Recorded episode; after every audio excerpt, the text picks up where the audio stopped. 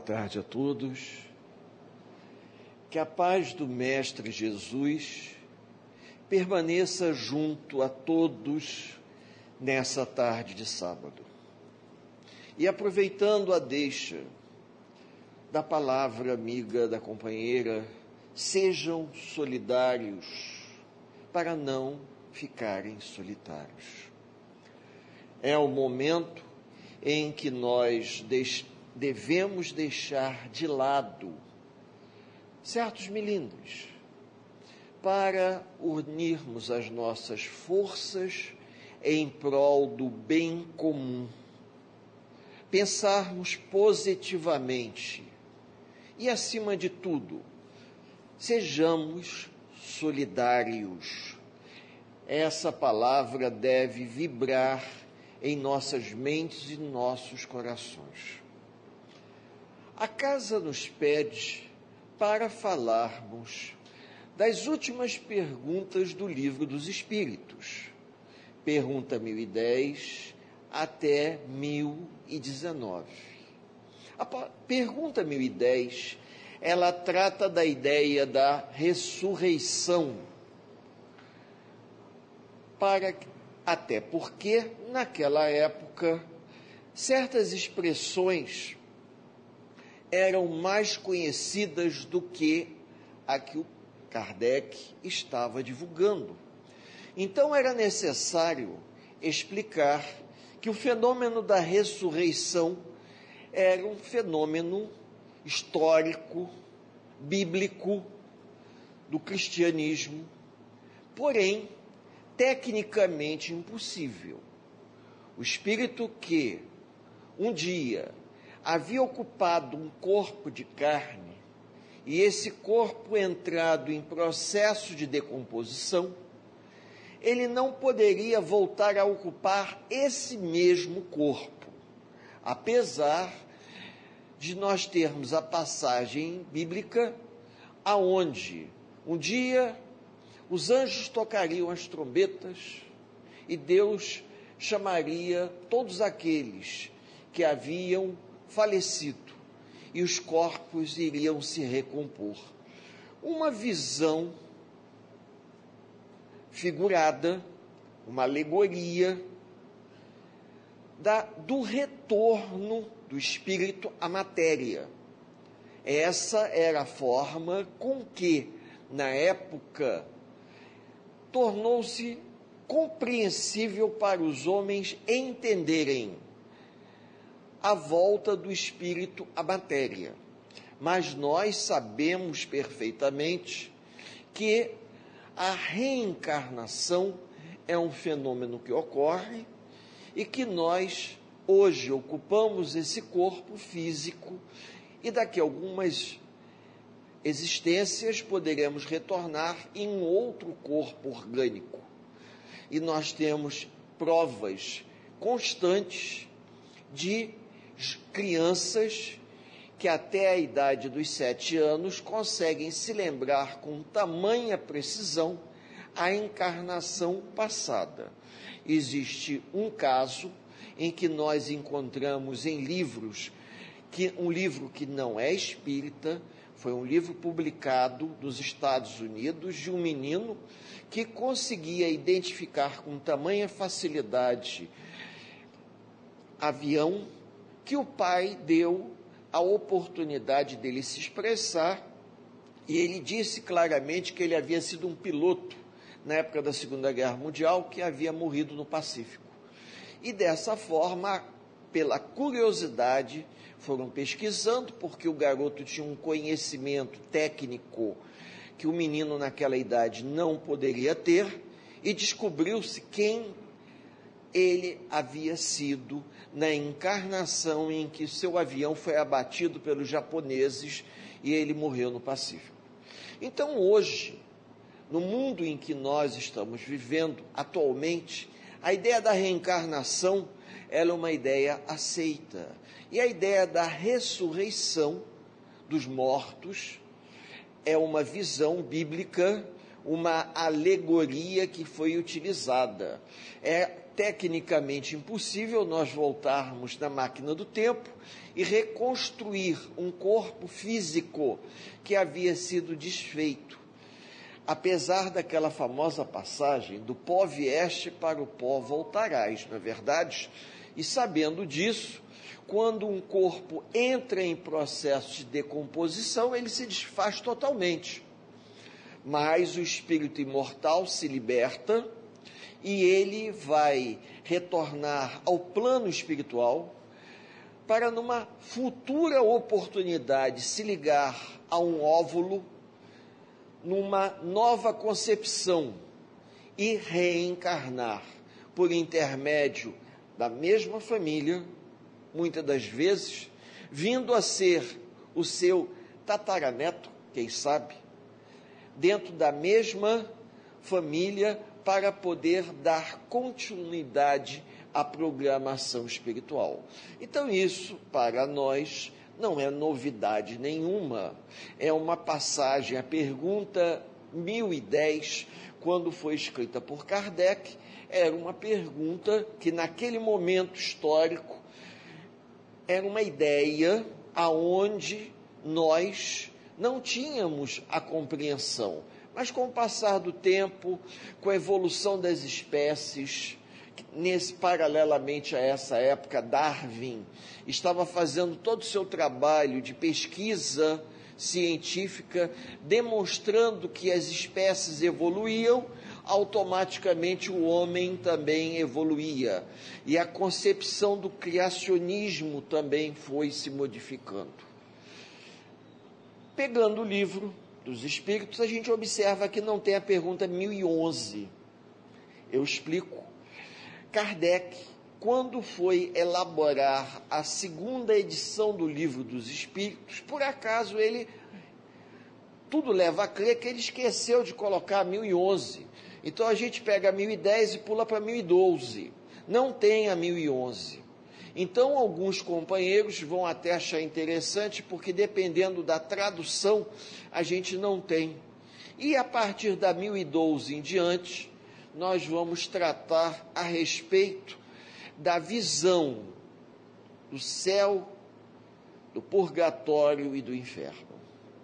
Essa visão alegórica do que seria céu, purgatório e inferno a melhor explicação que eu já tive oportunidade de ter, oferecida na Casa Espírita, é a obra que Dante Alighieri fez no início do movimento do Renascimento, conhecida por todos como a Divina Comédia, aonde ele escreve a trajetória de uma alma vagando pelo espaço e vivenciando lugares que ele interpretou como o céu, pois, devido ao estado em que aquelas almas viviam, não se dizia espírito, era de felicidade. Havia um estado intermediário e um de grande sofrimento. Se nós pegarmos, fazendo uma análise sobre toda a trajetória da Divina Comédia, a gente analisa historicamente como a redenção de uma alma ou de um espírito, aonde ele passa por todos os planos do mundo espiritual. E nessa passagem por todos os planos, ele vai vivenciando um processo de expiação, um processo de resignação e de provação. Porém, nós sabemos também que é possível a expiação aqui na terra. Então, esse plano que nós nos encontramos, dependendo das circunstâncias, pode ser encarado como uma situação muito difícil. Estamos vivendo um período provacional. Se nós estamos vivendo um período provacional, não existe necessariamente no plano espiritual uma área específica para isso, embora a gente veja nos romances, não apenas de André Luiz, mas também de Dona Ivone Pereira, quando fala sobre memórias de um suicida, ali é um exemplo perfeito, aonde o espírito de Camilo Castelo Branco, ele passa por situações que o levam a espiar pelo sofrimento, depois se arrepender dos atos cometidos e passar por um processo de burilamento para, numa nova encarnação, reparar a falta. Como nós, para explicarmos, temos que falar de forma alegórica, nós vamos utilizar essas situações para ficar mais fácil entender. Até porque, no plano espiritual, nós não temos níveis, nós temos sim colônias espirituais, de acordo com o padrão vibratório do indivíduo, mas não colônias espirituais como se fossem andares aonde nós pudéssemos subir de elevador de um andar para o outro. Eu me lembro quando uma vez assisti uma exposição lá no shopping da Gávea, no Teatro Vanucci, sobre aquela peça Violetas na Janela, aonde para promover de uma forma simbólica a, o deslocamento dos espíritos de um plano para outro, eles criaram uma situação alegórica. E foi muito interessante porque nos mostrou que o espírito ele se desloca no plano espiritual em termos vibratórios, da mesma forma que nós vamos no, no hoje não se faz mais isso, né?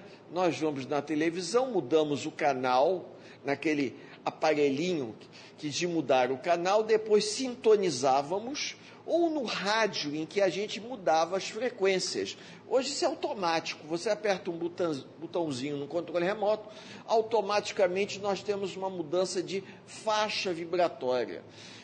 Seria prático, né? Nós termos um processo que nos permitisse mudar a faixa vibratória sem esforço mental algum era só apertar o botão, automaticamente sairíamos de um nível e iríamos para o outro. E dessa maneira a gente observa nas obras de André Luiz, quando eles, para melhor nos explicarem, eles criam situações alegóricas de que, utilizando um ônibus, utilizando carros, utilizando veículos, eles se deslocam, porque nem todos os espíritos tem a capacidade de mudar o seu padrão vibratório com a mesma rapidez. Então, eles utilizam aquele veículo e têm uma sensação que estão fazendo uma viagem. E na viagem, eles estão num processo de mudança de padrão vibratório para poderem ver e serem vistos numa colônia cujo padrão vibratório é mais elevado do que aqueles estavam. Então, dessa forma, não existe no plano espiritual um local circunscrito que leve as pessoas entenderem como céu, mas dentro de uma visão acanhada dos homens no passado, quando um espírito era levado até uma colônia tipo nosso lar, ele, ao acordar, acreditava que tinha visitado o céu, que os anjos do Senhor haviam conduzido ele até o céu. Tamanha a beleza, a maravilha, as cores. Já também, de uma outra forma mais acanhada, se visitasse uma área provacional de sombras, com espíritos em sofrimento, ele teria visitado o purgatório.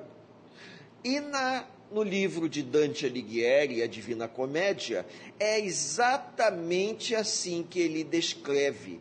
Ele vai descrever porque em desdobramento ele se deslocou por colônias espirituais e vai escrever tal qual ele estava vendo, e quando ele acordava, se lembrava, escrevia de acordo com o conhecimento que ele tinha. Talvez se Dante Alighieri hoje, frequentando uma casa espírita, não usaria o mesmo palavreado.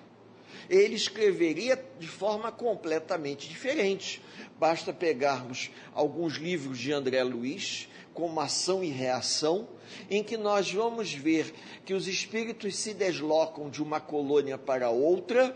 André Luiz precisa fazer, usar figuras de linguagem para o nosso entendimento, e em alguns momentos, quando ele não tem um palavreado que nos facilite a compreensão, ele diz claramente: ficaria difícil explicar para os amigos o tipo de situação que nós estamos vendo.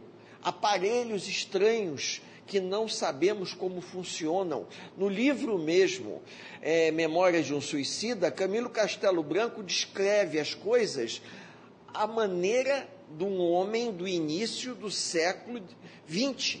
Então, com o conhecimento que ele tinha, ele vai descrever aqueles aparelhos diferentes que ele imaginava. Então eu, eu fico imaginando que no início do século XX, alguém que desencarnasse e chegasse no plano espiritual, imaginaria que estava tendo, se vendo num filme tipo Flash Gordon, porque o, nós sempre fazemos um paralelo e uma analogia. Hoje, quando a gente tira um celular do bolso e solicita a todos da assistência que desliguem o aparelhinho, antigamente, na época do meu avô, da minha avó, isso seria coisa de filme de ficção científica. E hoje nós temos aí. Então, por isso que em alguns momentos nessas perguntas 1012 a 1019, os espíritos, mesmo tendo um conhecimento elevado, procuravam conversar com aqueles que formulavam as perguntas, utilizando um palavreado de fácil compreensão. Porque muitas das vezes a gente deseja entender alguma coisa que está além da nossa capacidade de compreensão normal. E o espírito, percebendo que nós não temos uma expansão da nossa consciência para compreender algo que está além da nossa imaginação, ele faz uma explicação tipo uma analogia. E dentro de uma analogia, a gente pega os livros de André Luiz, quando, por exemplo, André Luiz narra de maneira clara que eles estenderam um lençol fluídico. E nesse lençol fluídico apareciam as projeções mentais do espírito que estava sendo tratado. A primeira vez que eu vi isso, imaginei uma TV de plasma, parecida com essa que está aqui, ou LCD. Mas quando você começa a ver que todas as descobertas científicas do mundo dos homens primeiro surgiram no plano espiritual, não é difícil imaginar que naquela época ficava difícil, até para Chico Xavier, imaginar que um dia a televisão seria como um quadro que facilmente se penduraria na parede. E os mais velhos se lembram que as primeiras televisões coloridas eram um móvel que nós precisávamos de duas pessoas para transportar de um ponto para outro da sala.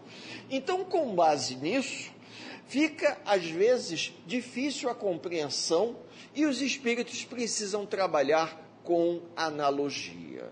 Quando o Cristo disse que na casa do meu pai existem várias moradas, ele não se referia apenas às colônias espirituais, mas aos mundos fora do orbe terrestre, aonde espíritos já no nível evolutivo muito maior, espíritos felizes, ocupariam nesses mundos. Porém, seria o céu?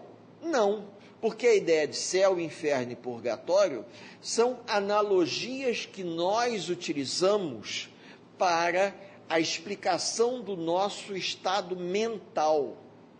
Eu posso estar vivendo um verdadeiro inferno astral, estar num dia claro, bonito como o de hoje, como a companheira falou, até porque nós não estamos com horário de verão, que se estivéssemos teríamos mais uma hora de sol, não é?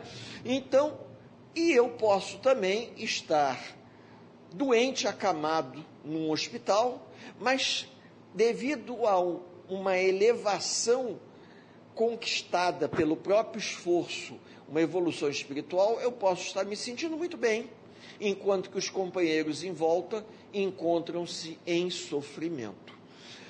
Dependendo da nossa condição evolutiva, pessoal, nós vamos projetar no nosso exterior todas as os clichês mentais que produzimos.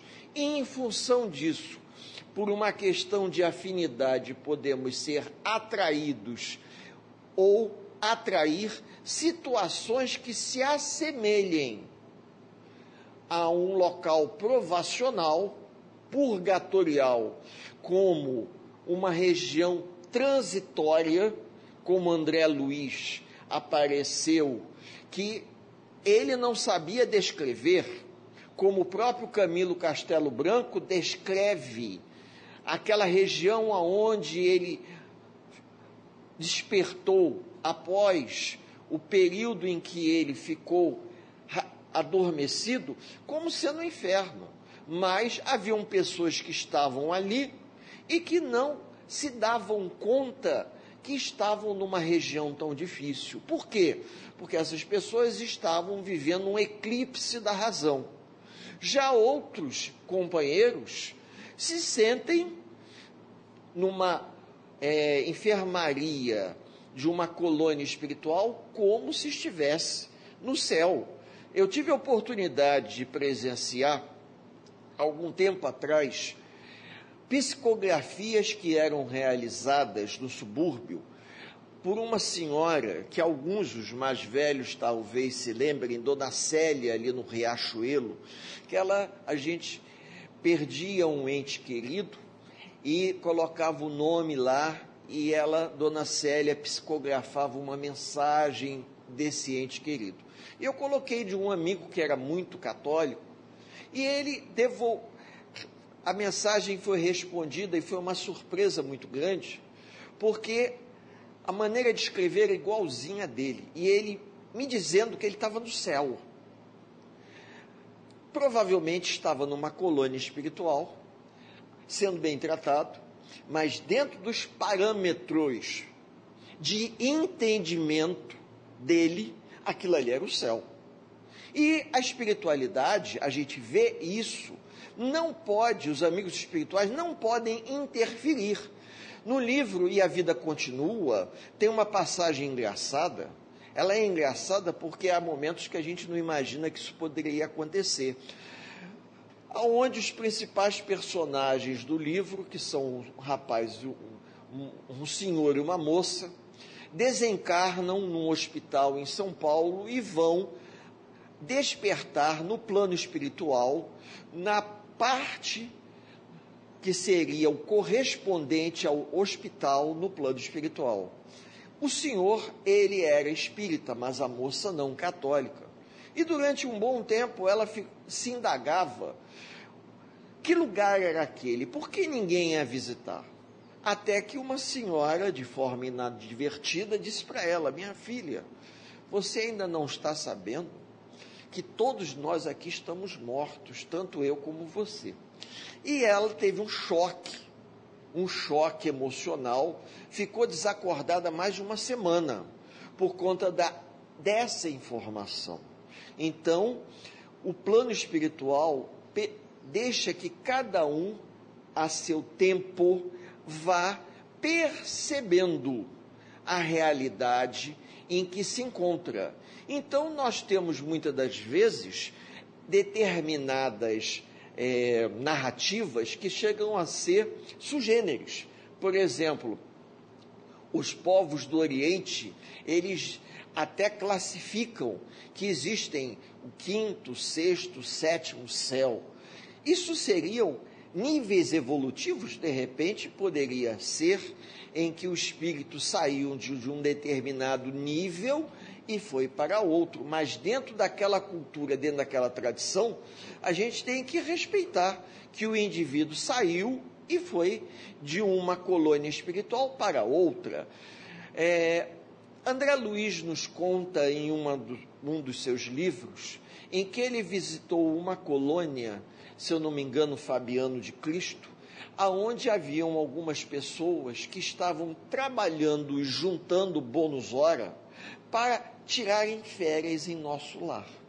Eu fiquei surpreso, porque os espíritos, moralmente falando, eles estavam nessa colônia Fabiano de Cristo trabalhando em prol do bem, mas quando eles tinham direito à licença ou quando eles conseguiam férias, eles iam ir estudar, descansar, fazer recreação em nosso lar. E André Luiz nos conta isso e ele mesmo ficou assim, abismado, porque ele veio de nosso lar trabalhar naquela colônia. Porém, dentro de uma visão de interpretação de uma cultura diferente, um indiano, por exemplo. Você não pode ir contra. Se ele acredita que a mudança de uma colônia para outra representa uma mudança de um nível evolutivo de um céu para o outro, tudo bem, porque quando nós, por uma questão cultural, entramos em prece, nós Nunca abaixamos a cabeça, nós sempre elevamos a cabeça como se Deus estivesse no céu e tudo estivesse geograficamente falando no, ao alto. E nunca paramos para pensar que é uma diferença vibratória. E nessa diferença vibratória, nós podemos estar ocupando o mesmo espaço físico que o Centro Espírita Maria Angélica do plano espiritual ocupa porém, é uma instituição, uma construção bem maior. Então, mas por que isso acontece? Dois corpos não podem ocupar o mesmo espaço. Não podem ocupar se estiverem no mesmo padrão vibratório, mas em padrões vibratórios diferentes, podem. Então, em alguns momentos, a gente vê André Luiz dando essa demonstração que para que ele quando visita colônias muito atrasadas ou regiões provacionais no umbral, ele, para adensar o seu perispírito e ser visto, ele usa muito essa expressão, até uma expressão didática para a gente poder entender. Ele muda sua forma de pensamento, e à medida que ele vai mudando sua forma de pensamento, sabe-se lá o que ele pensa, né? Ele vai ficando cada vez mais denso, mais pesado e começa a se tornar visível para os espíritos que estão ali. E ele nos conta que em alguns momentos eles circulam entre os espíritos da região umbralina sem serem vistos. Por quê? Porque eles estão numa condição muito mais sutil, mais quintessenciada por conta da diferença de padrão vibratório. Então, diante disso, a ideia do que seria o céu, o inferno, o purgatório é uma coisa relativa. Às vezes as pessoas desencarnam, a gente vê isso no trabalho de desobsessão, e elas são recebidas na casa espírita, porque toda casa espírita é uma grande enfermaria de almas. E no trabalho que é realizado de tratamento espiritual, equipes de enfermeiros trazem espíritos doentes para serem tratados aqui. E eles imaginam que estão no céu. Já tive oportunidade de ouvir esse depoimento. Eu estou cercado de anjos, todos vestidos de branco e a gente sabe perfeitamente que são os enfermeiros do plano espiritual que se apresentam dessa forma.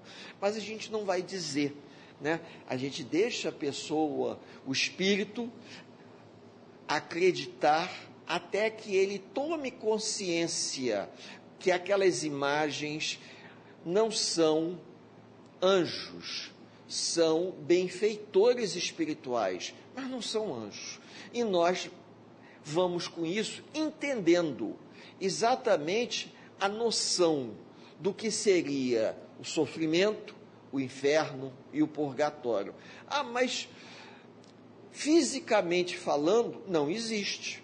Não existe o um endereço no plano espiritual. A gente imagina, né, quando o André Luiz fala que sobre a cidade tal existe uma colônia, aí você, se pudesse pegar uma luneta, né, olhar para o céu assim, imaginar que flutuando sobre a cidade do Rio de Janeiro existe uma colônia espiritual. Não é bem isso. Mas para que a gente possa ter uma visão mais consistente, às vezes eles fazem até uns desenhos para que o indivíduo tenha um referencial. Por quê? Porque não é todo mundo que consegue trabalhar com o pensamento abstrato. Então se faz necessário essa construção abstrata. Mas a mudança vibratória nos permitiria ver a colônia no plano espiritual, flutuando acima da cidade. Mas não é como se fosse um satélite, como se fosse um balão. Vocês devem se lembrar do filme Nosso Lar, aonde os espíritos chegavam como um raio de luz. Aquele raio de luz representava o que? A mudança de padrão vibratório, ele alterando o seu padrão vibratório até atingir o padrão vibratório que permitisse ele ter a afinidade de nosso lar. Então, quando tem aquela passagem interessante que todas as pessoas chegando da Europa, é, sendo trazidos em padiolas, carregados, né? Porque estavam sendo ajudados por enfermeiros, porque aqueles espíritos, por eles próprios, sozinhos, eles não conseguiriam fazer toda essa trajetória, eles tinham que ser ajudados. E essas últimas perguntas do livro dos Espíritos trata exatamente isso, porque nós hoje já temos algum conhecimento, já temos alguma capacitação. Então não é difícil para a gente imaginar como talvez há uns 500 anos atrás, que a ideia era que o céu era lá em cima, o inferno lá embaixo, por isso que a terra é quente, né? E o purgatório seria uma situação intermediária, aonde o espírito que não é muito bom, mas também não é muito mal, ele ficaria ali naquela situação purgando os seus sentimentos, porque ele ainda teria uma chance de evoluir. E aí, se a gente for parar para pensar, essa situação intermediária seria aqui. Exatamente onde nós estamos, tendo a oportunidade de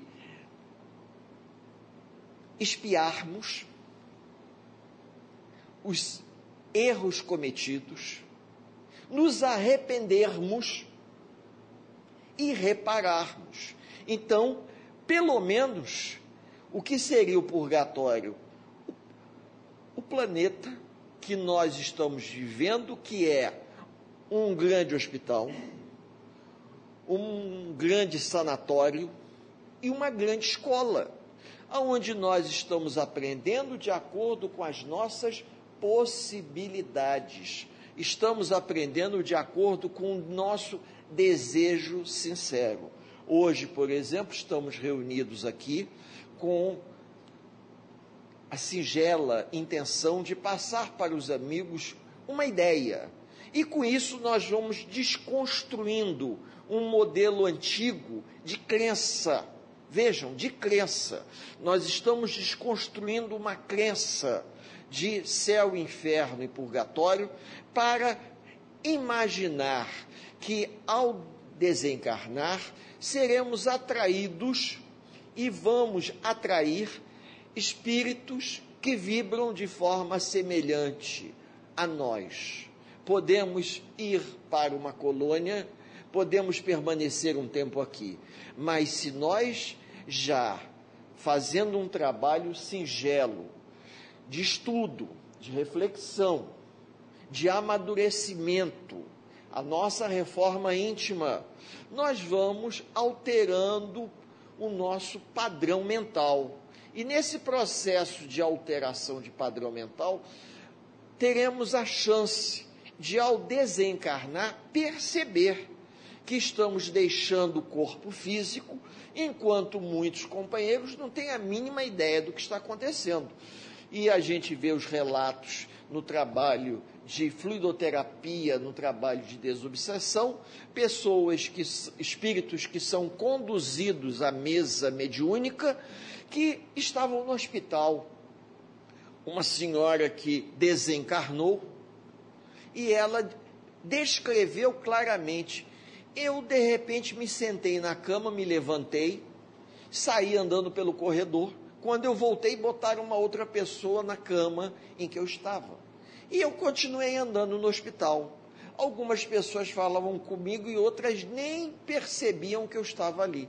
Até que, de repente, eu não sei como vim parar aqui. Então, com isso, vai se tornando um elemento facilitador, porque você explica, se o indivíduo é uma pessoa receptiva, aceita a ideia, e aí, ao aceitar a ideia, vai se descortinando diante dele um novo mundo, porque é uma mudança de padrão vibratório, e essa mudança de padrão vibratório, ela se dá até mesmo por um processo de capacitação. Para que a gente possa ir finalizando, a ideia mais interessante desse processo de capacitação é quando nós vamos estudando e pegamos um livro que já tivemos oportunidade de ler e vamos ler de novo. E ao ler o livro de novo, a gente percebe algo que nós não havíamos percebido na primeira leitura. E você se surpreende, engraçado, eu não percebi isso. Por quê? Porque na primeira leitura você fez uma leitura superficial ou você amadureceu. E no processo de amadurecimento, a gente passa a perceber coisas que antes a gente não percebia. Na oportunidade de conversar com amigos espirituais que se manifestam nas reuniões de desobsessão, tivemos a chance de solicitar, quando eles abrem essa oportunidade de formular uma pergunta. Por que determinadas revelações demoram tanto a acontecer em nossas vidas, quando a gente tanto se esforça para tentar compreender? E a resposta foi a mais simples possível. A resposta que o Espírito deu o que você deseja ver está bem diante dos seus olhos, mas você não tem olhos de ver e ouvidos de ouvir. Ou seja, nós não amadurecemos, moralmente falando, para percebermos a sutileza da diferença que existe na interpretação dos fatos. Quando no trabalho mediúnico. A companheira ali falou e eu prestei atenção do atendimento fraterno que agora está sendo agendado. O médium que se dispõe a atender as pessoas que buscam ajuda, ele é acompanhado de um benfeitor espiritual que vai orientá-lo para que ele perceba a nuance que existe entre a fala da pessoa que busca ajuda e o que existe por trás de toda aquela exposição. Muitas das vezes é uma necessidade de abrir seu coração a um ombro amigo, mas muitas das vezes existe um problema mais delicado em que o médium percebe como se alguém comentasse com ele. Essa sutileza de percepção é a expansão do perispírito no momento em que o médium procura, através do estudo, através da boa vontade e da sua própria mediunidade, perceber. Às vezes nós só conseguimos perceber certas coisas através da mediunidade, porque racionalmente a gente não consegue perceber. Racionalmente, vários chegam ao trabalho de desobsessão conduzido pelos desencarnados, pedindo ajuda. Poucos são aqueles que têm a sutileza de se dar conta e perceber. Quando você vai conversando com ele, você vai induzindo na conversa, e aí ele vira para você e diz assim: O senhor está querendo dizer que eu morri? Eu falei: Não, o senhor não morreu. Se o senhor tivesse morrido, o senhor não estaria aqui. O senhor só desencarnou. Então, essas revelações, elas nos ajudam a nos tornarmos pessoas melhores. Que a paz do Mestre Jesus possa permanecer junto a todos nessa casa de oração. E como nós falamos no início, encerramos dizendo: companheiros, nesse momento que nós estamos passando, sejam solidários, como a companheira que convidou a todos. Sejam solidários, porque só de mãos dadas vamos conseguir superar as dificuldades pelas quais estamos passando. Que Jesus nos abençoe a todos, por hoje, agora e por todo sempre. Que assim seja.